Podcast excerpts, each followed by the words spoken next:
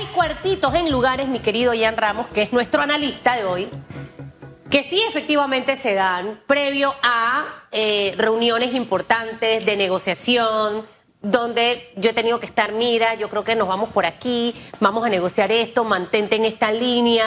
Hay cuartitos para eso, de estrategia, y más cuando, cuando uno va a networking y ese tipo de cosas, ¿no? Pero qué triste el tener cuartitos que, ojo, esto es como un segmento que yo tenía en Ciudad Desnuda hace muchos años que se llama Secreto a Voces. Esto es un secreto a voces. Esa, esa manipulación. Por eso que eso que usted admite que hay para mí y todo lo demás es parte de la realidad de lo que vive la Asamblea.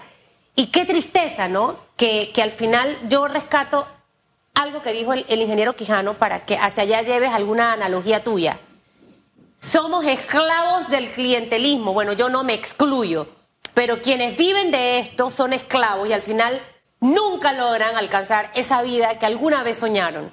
Y encima de que esos clientelistas son los que llevan a la gente al cuartito, ¿qué podemos esperar, mi querido Jan? En definitiva. Mi querida Susana Elizabeth, buenos días. Bienvenida a la casa nueva. me siento como un niño con juguete nuevo, mi querido Hugo Enrique.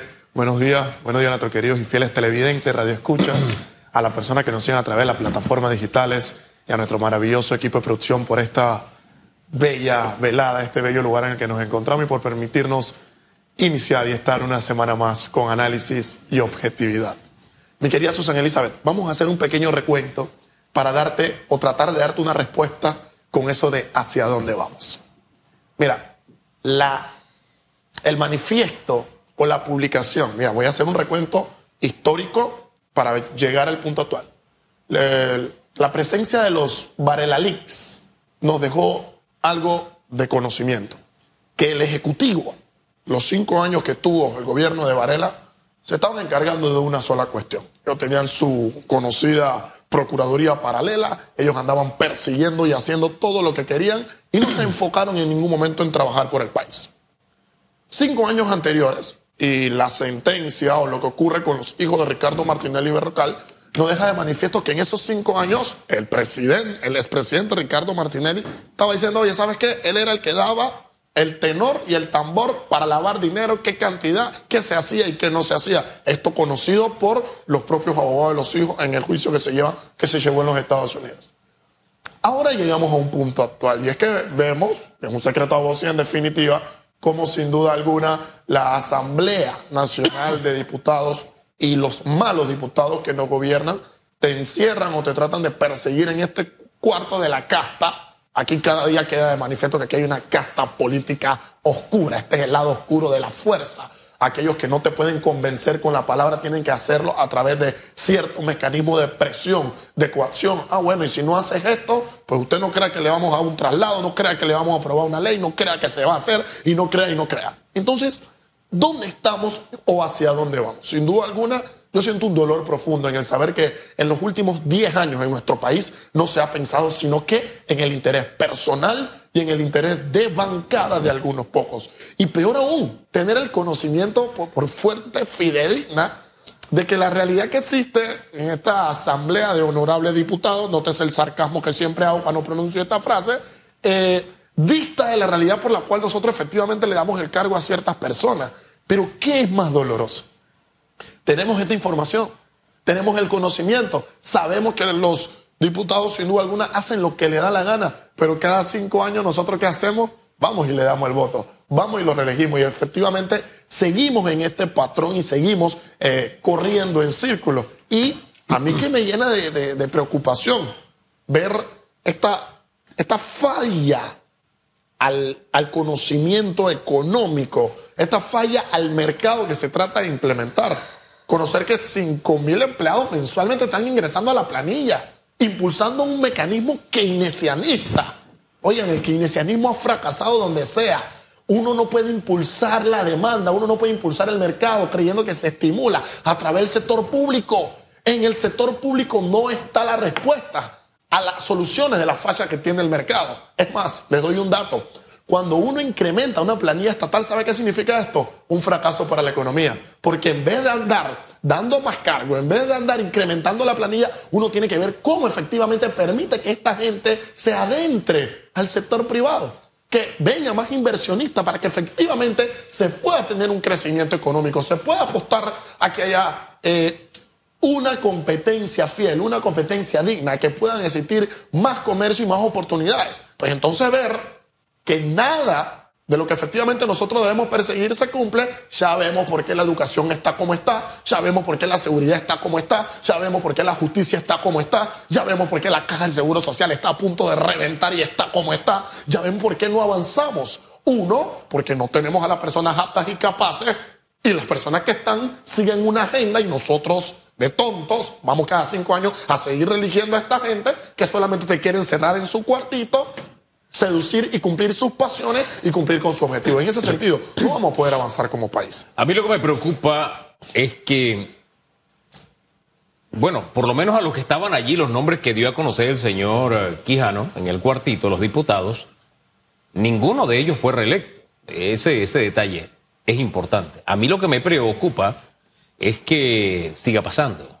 Eso sí me preocupa porque él habló durante su administración y la lógica me dice fue en la asamblea pasada y mencionó diputados como Carrasquilla, Cohen, en fin, le sacó las castañas a su principal crítico que es la diputada PRD Zulay, Zulay, dijo no, ella no, ella nunca me pidió nada. Eso llama la atención. Entonces, es, es un tema que preocupa porque es parte de una anécdota triste y vergonzosa. Sí. Pero me preocupa más si está pasando ahora. Sí, en definitiva. Y, y decía el gran filósofo Heródoto en algún momento, mi querido Hugo Enrique, la costumbre es el rey absoluto. Ahí por ahí hay una canción que indica que no cabe duda que es verdad que la costumbre es más fuerte que el amor. Cuando uno toma una práctica y la eleva a una práctica rutinaria, que de tal práctica rutinaria esto se vuelva una costumbre y uno la normaliza, uno llega a considerar y uno llega a pensar que lo que se está haciendo pues es normal y como es costumbre hay que seguir amañándolo y puede que cambien los personajes, puede que cambien los nombres, puede que cambie la vestimenta del que ocupa la curul, pero el trabajo de la curul y el trabajo de la bancada y el trabajo de lo que están detrás sigue siendo el mismo. Yo tengo hoy una reunión con el vicepresidente de esa comisión, así que le preguntaré. ¿Con quién? Raúl Pineda. Ah, bueno, pero él no estaba allí. No, estoy hablando del actual, porque insisto, esa es la anécdota de lo que de, la que pasó, de la asamblea que se fue. A mí me preocupa más si está pasando ahora. En definitiva. Me explico. No es que no me preocupe que haya pasado, me preocupa si está pasando ahora. Que sea una costumbre, una práctica rutinaria. Sí. ¿Usted duda de que esté pasando? Yo, e, ese es mi trabajo, es dudar. Mm. Sí. Yo no dudo. Yo, sí, yo sí pienso que eso yo sigue tengo certezas. Y, y, obviamente, quizás no a los niveles que lo acaba de denunciar el ingeniero Quijano. En definitiva. Porque de hecho, si recordamos la respuesta cuando le dije si en otras ocasiones dijo que sí, pero que la más fuerte había, sido, esa. Entonces, quizás se maneja estratégicamente, ¿no? ¿Sabe qué, eh, qué, Ian? Yo te voy a ayudar con esto, pero ¿qué te parece si tú me ayudas con esto? Y yo te lo digo así, ¿no? A diferencia de que si no me apruebas eso, esto no va. Mira la manera y la forma de, decir las cosas. Y ahí está lo, lo, que en realidad más me preocupa a mí, porque yo sí creo que está ocurriendo. ¿Y cómo es la manera de cambiarlo? No creo que ninguna autoridad, ni que el Contralor, ni que nadie se atreva, porque luego mucha gente ha dicho, ah, ¿por qué no lo dijo Quijano antes? Lo que pasa es que a veces hay que ponerse en el zapato de la gente en el momento, en, la circunstancia en la que está para poder hacer un análisis de, ese tipo, ¿por qué no lo hizo antes? ¿Quiénes lo podemos cambiar, usted y yo? ¿Cuándo? El 24, en el 2024, en mayo. De tratar de llevar, bueno, y a veces uno ni sabe, pero esto es como una ruleta rusa. Mire, era el diputado Barría del panameñismo. En definitiva. ¿Qué es eso? Nosotros debemos comprender, mi querida Susana Elizabeth, que el clientelismo no es una causa de la política panameña, es un efecto. De igual modo, la corrupción no es la causa principal de nuestros problemas, para nada. La corrupción viene a ser un efecto de la principal causa. La principal causa que existe en nuestro país y la problemática que hay que atacar está en la división efectiva de poderes.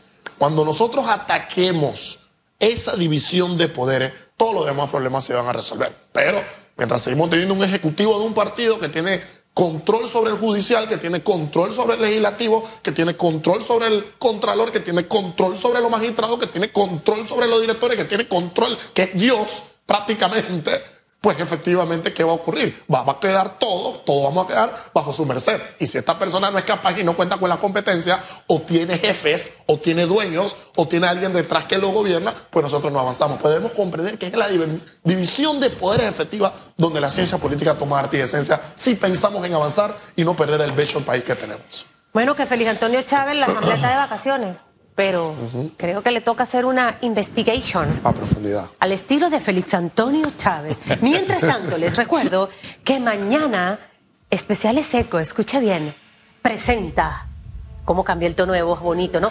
Agricultura y amenazas, oportunidades. Conoce la realidad de un sector con impacto en el crecimiento del país.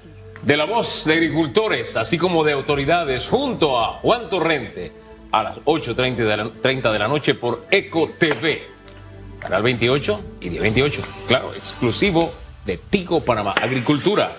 Fortalezas, amenazas. Nos vamos. Gracias, señor presidente. De pasiones vivimos los seres humanos. Eh, tengan una linda semana. Gracias a ustedes por la sintonía. Gracias. Porque estamos distanciados, Susan. Hay agresión. Mañana, primero Dios, volvemos a estar juntos otra vez. De aquí entonces hacemos el esfuerzo y llego y llego. Y nos regalamos el mejor martes de nuestra vida. ¿Le parece? Pórtese bien, lo meto al cuartito con los Esto fue Radiografía